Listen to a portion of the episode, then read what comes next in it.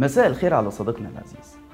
قبل ما نبدأ حلقة النهاردة اسمحوا لي أقدم واجب العزاء ل 41 أسرة مصرية فقدت شخص أو أكتر عزيز عليها في حريق كنيسة أبو سيفين في إمبابة خالص العزاء لذوي الضحايا وتمنياتنا بالشفاء العاجل لكل المصابين. الجمعة اللي فاتت وفي لحظة ما أنت بتتفرج على برنامجنا اللذيذ جدا طلعت أخبار إن في جلسة عاجلة لمجلس النواب ظهر يوم السبت وبدأت الناس تخمن يا ترى الموضوع ليه علاقة بسد النهضة؟ خاصة إن إثيوبيا أعلنت في نفس اليوم انتهاء الملء الثالث بنجاح وإنها شغلت التوربين الثاني لتوليد الكهرباء. فالناس قالت أوبا يبقى البرلمان هيدي تفويض للسيسي يتعامل مع الأزمة أو على الأقل هيعلن الانسحاب من اتفاقية المبادئ. النواب رجعوا من الساحل والجونة والعالمين الجديدة يا عيني وسابوا اللي وراهم واللي قدامهم عشان يشوفوا إيه الموضوع. قبل ما يتفاجئوا زينا بالظبط إن الموضوع وما فيه تغيير وزاري يشمل 13 وزير السيسي طلبه قال إيه؟ بعد مشاورة رئيس الحكومة. وكان واقف على موافقة البرلمان زي ما الدستور بيقول. أنتوا عارفين إحنا أهم حاجة عندنا إن ورقنا يكون في السليم. أمال إيه؟ المهم يا صديقي المصريين كالعادة انقسموا حوالين التغيير الوزاري. ما بين ناس قالت لك خلينا نتفائل بالوزراء الجداد وأكيد هيكونوا أحسن من اللي قبلهم. وناس تانية انتقدت الاختيارات وقال لك بقى يا راجل تمشي وزير الآثار اللي عامل طريق الكباش وموكب المومياوات ده غير الاكتشافات الأثرية. وتجيب مكانه واحد مصرفي شغال في بنك CIB وإزاي وزير التعليم العالي اللي مسك وزارة الصحة مؤقتا بعد فضيحة الفساد بتاعت الوزيرة اللي خيبت أمل السيسي فيها إزاي الوزير ده تسيبه يكمل في الصحة وتدي التعليم العالي لوزير جديد؟ يعني إيه المعيار اللي أنت اعتمدت عليه في اختياراتك؟ وبعدين مش كان الأولى في الأزمة الاقتصادية اللي إحنا بنعيشها دلوقتي انك تغير وزير المالية مثلا؟ زي كده ما مشيت طارق عامر وشيلته الليلة في موضوع السياسة النقدية وانهيار الجنيه. أو مثلا كنت تغير وزير الخارجية بعد ما فشل في التعامل مع أزمة سد النهضة. وبعدين إيه حكاية وزير الأوقاف ده اللي بيعمل رقم قياسي في كونه الوزير الوحيد اللي موجود من 2013 لحد دلوقتي؟ ما بين بقى المتفائلين والمنتقدين في ناس خدت الموضوع ببساطة وحولته لكوميكس ملخصها ان أحمد زي الحاج أحمد. وإننا عارفين إن الوزراء دول لا يملكوا من أمرهم شيء وإن القرار الحقيقي في إيد الضباط اللي قاعدين في الأجهزة السيادية. طيب خلينا نسأل بقى الأسئلة المهمة. هل في أمل في التغيير الوزاري؟ ولا زي ما قال عم الشباب العيب مش فيكم العيب في النظام. ده بقى اللي هنحاول نعرفه معاكم في حلقة النهارده. أنا عبد الرحمن عمر وده برنامج إيه الحكاية؟ أهلا بيكم في بداية 2017 برلمان عبد العال وافق على تعديل وزاري برضه بطلب من السيسي. التعديل ده شمل وزارة التعليم اللي السيسي اختار لها في الوقت ده وزير جديد بعقلية مختلفة تماما. الوزير ده هو طارق شوقي اللي وعد المصريين بتطوير شكل وطريقة التعليم تماما. وفعلا الراجل بدأ يتكلم عن نظام التابلت والبوكلت وبنك المعرفة وغيرها من الأفكار اللي أول مرة نسمع عنها. ناس كتير اتفائلت بيه لكن أول ما جاي ينفذ الأفكار دي اصطدم بالواقع. من أول البنية التحتية اللي ما استحملتش إن الطلبة تؤدي امتحاناتها أونلاين لأننا عارفين وضع الإنترنت في مصر عامل إزاي. يا راجل ده الناس اللي طالبوا بإنترنت غير محدود اتقبض عليهم. المهم البيه الوزير ما حطش في أولوياته علاج مشاكل أساسية ومزمنة زي تكدس الطلبة في الفصول. ولا قدر يخلينا ما نشوفش مشهد الطلبة اللي قاعدين على الأرض لأنهم مش لاقيين تخت يقعدوا عليها. ده غير أجور المعلمين المتدنية واللي بتجبرهم يتجهوا للدروس الخصوصية اللي الوزير حاول يحاربها بس في النهاية زيه زي غيره فشل إنه يقضي عليها. وشفناه لما اعترف بوجود نقص في عدد المعلمين فلجأ لتعيين معلمين متطوعين. مرة قال يا سيدي إنهم مش هيتقاضوا مقابل وإن كفاية عليهم الخبرة اللي هياخدوها. ومرة تانية قال هنديهم 20 جنيه في الحصة. في النهاية فشل طارق شوقي في إنه يكسب ثقة الطلبة وأولياء أمورهم وكمان المعلمين. وكلنا فاكرين أزمات كبيرة زي إلجان ولاد الأكابر في الصعيد مثلا وتسريب امتحانات الثانوية على إيد شاومينج وغيرها كتير. فشل طارق شوقي في تطبيق خطته الطموحة سببه في رايي حاجتين اتنين. اولا إنه ما انطلقش من واقع التعليم في مصر. يعني قبل ما تخلي الامتحانات على النت لازم تشوف شبكة النت اللي عندك هتساعد على الخطوة دي ولا هتسبب مشاكل. وهتكون النتيجة هي غضب الطلاب وأهاليهم اللي واقعين تحت ضغوط وقلق كبير جدا على مستقبل ولادهم. وقبل ما تغير نظام رابعة ابتدائي لازم تتأكد إن المدرسين مستوعبين المناهج الجديدة وقادرين يوصلوها للطلبة بشكل سهل وسلس. السبب التاني بقى وهو ده موضوع حلقتنا النهاردة. وهو إنه هل طارق شوقي كان وزير تعليم بصلاحيات مفتوحة؟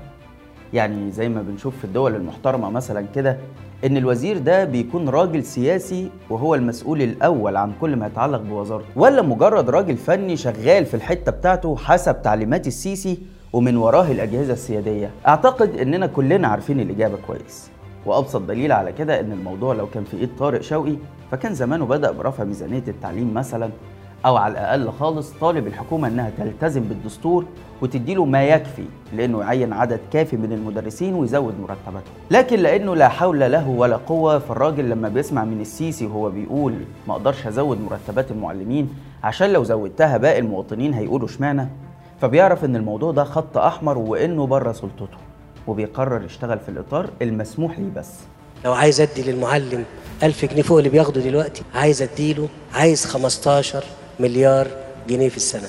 هل الباقي مستعد يضحي ويقبل إن الناس دي يتزاد مرتباتها تزيد؟ وما يقوليش اديني أنا كمان. تعالوا كمان نشوف طريقة تغيير السيسي للوزراء والمسؤولين واللي برضه بتؤكد إن الموضوع مجرد تغييرات شكلية. بنغير شخص بشخص تاني. على رأي مجدي عبد الغني تغيير قصب بقصب من غير ما نبص للسياسات أو الأفكار والفلسفة من التغيير. يعني مثلا وزير التعليم الجديد رضا حجازي هتلاقيه كان نائب طارق شوقي. وطلع بنفسه يبرر ويدافع عن كل سياساته. طيب نشوف مثلا اللي حصل في وزارة الصحة. هنلاقي إنه بعد تورط الوزيرة اللي دلوقتي أخيرا نقدر نقول عنها الوزيرة السابقة بعد تورطها في قضية فساد أو للدقة يعني تورط زوجها السابق وابنها واستغلالهم لسلطتها. الوزيرة اختفت تماما عن الأنظار واتقال وقتها إنها تعرضت لأزمة قلبية وخدت أجازة مفتوحة. بس طبعا دي طلعت حجة علشان تختفي لغاية ما البشوات يشوفوا هيصلحوا الموقف ده إزاي. المهم إنه السيسي كلف وزير التعليم العالي إنه يتولى منصبها مؤقتا باعتباره دكتور أسنان وأكيد فاهم في موضوع الصحة ده. بس بعد سنة جاء قال له طب ما تخليك أنت بقى في الصحة ونجيب حد تاني لوزارة التعليم العالي. قصة كوميدية شوية مش كده؟ أقول لك الانقح بقى السيسي لما جاي يفكر في بديل لخالد عبد الغفار راح يجيب النائب بتاعه ومعينه مكانه في التعليم العالي. إبداع والله. حد هيقول لي بس في وزراء جم من بره الوزارات من بره خالص. ويمكن أبرز مثال هو وزير الآثار الجديد أحمد عيسى اللي كان شغال رئيس تنفيذي لقطاع التجارة والتجزئة المصرفية في البنك التجاري الدولي CIB وده طبعا شيء مدهش جدا الحقيقة. وخلى الناس تروح تبارك للدكتور أحمد عيسى أستاذ الآثار المصرية القديمة في جامعة القاهرة. بس بعد ما الراجل كتب post يوضح فيه إنه مش هو الوزير الجديد وإن فيه تشابه أسماء الناس قالت لك هو إحنا بنشوف فيلم معالي الوزير ولا إيه؟ وطلع أحمد موسى يبرر اختياره بأن الوزير الجديد ده مصرفي ناجح وهيدير الوزارة بطريقة البيزنس. ما تفهمش بقى إحنا هنتاجر في الآثار ولا إيه؟ ما تفهمش.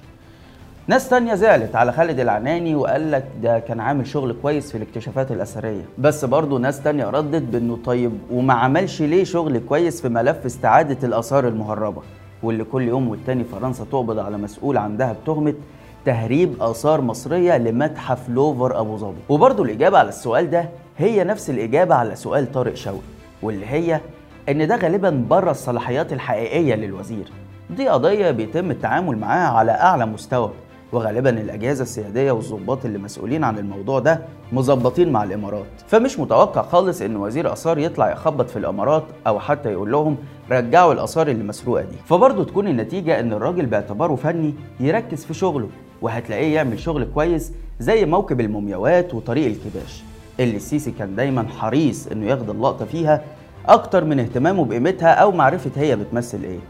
لدرجة إننا شفناه بيزق الوزير وهو بيشرح له أهمية الحدث. شفناه بيزقه بإيده كده عشان ما يطلعش معاه في اللقطة اللي الأجهزة مظبطاها. ملخص الكلام إنه مش معنى إنك رحت جبت راجل شغال في بنك ومسكت وزارة الآثار والسياحة إنه هينجح.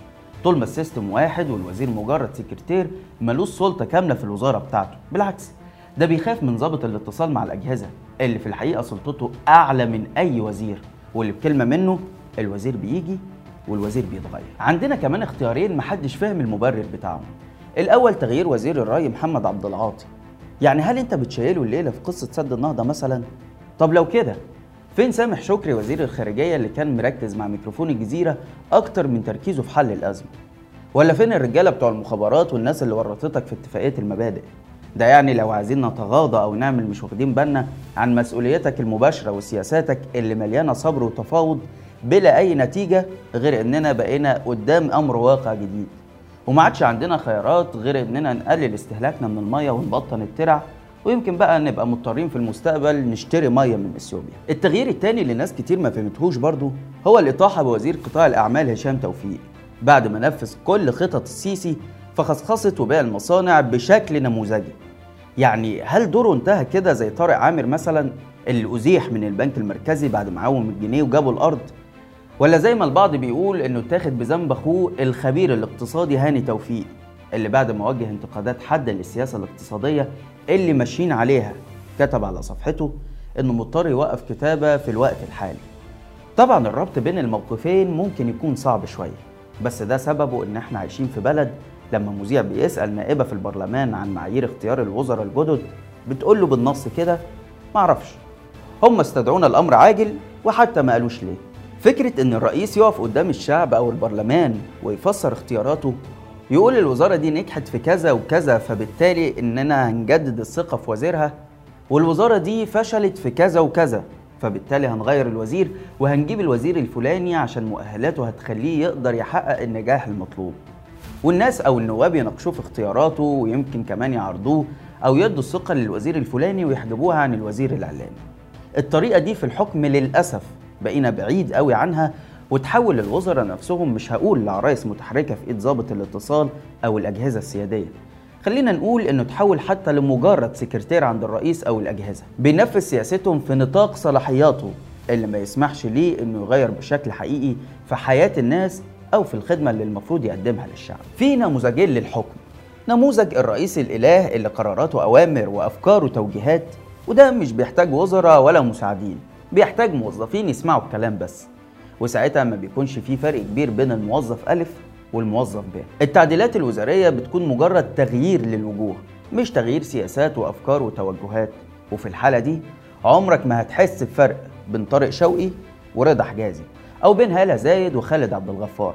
طول ما هم شغالين في نفس المنظومة اللي بتديرها الرؤية الواحدة لسعادة البيه الظابط. لأن المسؤول ده بيكون عامل حساب حاجة واحدة بس هي الرئيس والأجهزة اللي جابته طول ما هم راضيين عنه بيكون مبسوط. أما الشعب اللي المفروض إنه جاي عشان يخدمه فده آخر حاجة بيفكر فيه. وده يفسر لنا تصرف الوزراء اللي بيرفضوا يروحوا مجلس النواب وبيرفضوا إن النواب يوجهوا لهم طلبات إحاطة أو استجواب. وبرضه مفيش نائب اتجرأ إنه يسائل الوزير لأنه عارف ان طول ما الوزير ده موجود فده معناه إنه مرضي عليه من الأسياد. فتكون النتيجة إنه بدل ما نشوف برلمان بيعزل وزير لأ إحنا بنشوف اعضاء البرلمان جايين على ملا وشهم حرفيا عشان يرفعوا ايديهم ويسقفوا للوزراء الجداد بس. لدرجة إن رئيس البرلمان قال لهم بالنص كده أرجو إرجاء التصويت لما بعد الانتهاء من تلاوة أسماء الوزراء. يعني اسمعوا الأول وبعدين سقفوا عشان شكلنا ما يبقاش محرج أكتر من كده. أما النموذج التاني بقى فبيسموه حكم المؤسسات وبيكون فيه مساحات حركة واسعة قدام الوزراء والمسؤولين بتسمح لهم إنهم يسيبوا بصمتهم. وينفذوا سياستهم بشكل كامل. وفي المقابل بيتحملوا المسؤولية عن قراراتهم ونتيجة سياستهم دي قدام الشعب وممثليه اللي بيقدروا يراقبوهم ويحاسبوهم. وبالتالي خوفهم مش بيكون من الرئيس أو الأجهزة الأمنية لكن من الشعب. وده بيخليهم يعملوا ألف حساب قبل ما ياخدوا قرار هيضر الناس أو حتى مش هيعجبهم.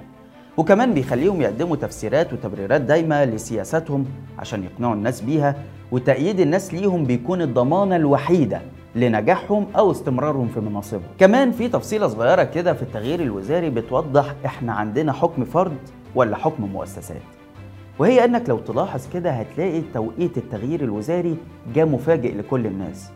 يعني مثلا وزيرة الصحة الدكاترة ياما اشتكوا منها وقبل كده دخلت في صراعات مع نقابات الأطباء والتمريض. بس في الوقت ده كانت مقربة من السيسي وعايشة في الجنة ونعيمها. وبالتالي ولا يهمها أي حد بقى. المهم المنظومة الحاكمة راضية عنها. نفس الكلام طارق شوقي المدرسين وأولياء الأمور شبعوا من الشكوى منه وكان يخرج من مشكلة التابلت يدخل في أزمة رابعة ابتدائي. بس برضه طول ما السيسي كان راضي عنه الراجل كان محمي ومحافظ على منصبه. نفس الكلام ينطبق على وزيرة الهجرة اللي استمدت شرعيتها من تأييدها المبالغ فيه للنظام السياسي. وكلنا فاكرين لما شاورت للمعارضين في الخارج بعلامة الذبح. ورغم تهاونها في دورها الأساسي اللي هو الدفاع عن حقوق المصريين في الخارج إلا إن مجرد رضا السيسي عنها كان كافي جدا لبقائها. في حالة نبيلة مكرم كانت الأزمة دي اتهام ابنها في أمريكا في قضية قتل اتنين من زمايله واللي كشفت استخدام سلطة والدته عشان ياخد وظيفة مهمة في شركة بتمتلكها واحدة اسمها ليلى بنز اللي هي في نفس الوقت داخلة مشاريع مشتركة مع الوزارة وسبق تكريمها قبل كده من الوزيرة بل ومن السيسي نفسه. أكتر من كده بقى يا صديقي إن مصر كلها عارفة إن التغيير الوزاري ده عمله السيسي وأجهزته السيادية وإن جملة بعد مشاورة رئيس الوزراء دي مضحكة جدا الحقيقة. لأن رئيس الوزراء نفسه زمانه بيحمد ربنا إنه ما تمش الإطاحة بيه. ده أنا أكاد أكون واثق إنه ما عداش على تاريخ مصر كله رئيس وزراء مطيع وطيب كده وفي حاله زي مصطفى مدبولي. الراجل ده بيهز راسه بالموافقة على كلام السيسي أكتر من الكباري اللي اتعملت في البلد. لا وفي مرة السيسي سأله فبعد ما جاوبه راح سائل نفس السؤال لكامل الوزير اللي هو أنا مش مصدقك يا دكتور مصطفى أنا هسأل واحد عسكري. يعني ده. الشكل الطبيعي يا دكتور لا مصطفى. لا يا فندم هنبص عليها تاني اللي هي الحتة دهيت دي ديت مش يعني اتجاه نيوجيرسي اللي هو يا كامل. هو ده الطبيعي كده؟ في النهاية كل اللي عايزين نقوله للناس اللي متفائلة أو متخيلة أن تغيير مسؤول سواء كان وزير أو محافظ البنك المركزي هيوصلنا لنتائج مختلفة إنه للأسف توقعك مش في محله وقريب قوي هتلاقي نفسك بتطالب بتغيير المسؤول الجديد لأنه ببساطة ده اللي بيحصل طول الوقت. ولأن العيب في النظام يا كملوا أنتوا بقى. بس كده لحد هنا وحلقتنا خلصت. ما تنساش إنك تقدر تسمع البرنامج بتاعنا بودكاست من الروابط اللي هتلاقيها في التعليقات. وكمان اعمل لنا like و share واشترك في القناة الجديدة على اليوتيوب. واستنانا كل جمعة الساعة 8 بالليل بتوقيت القاهرة في حلقة جديدة من برنامج إيه الحكاية. سلام.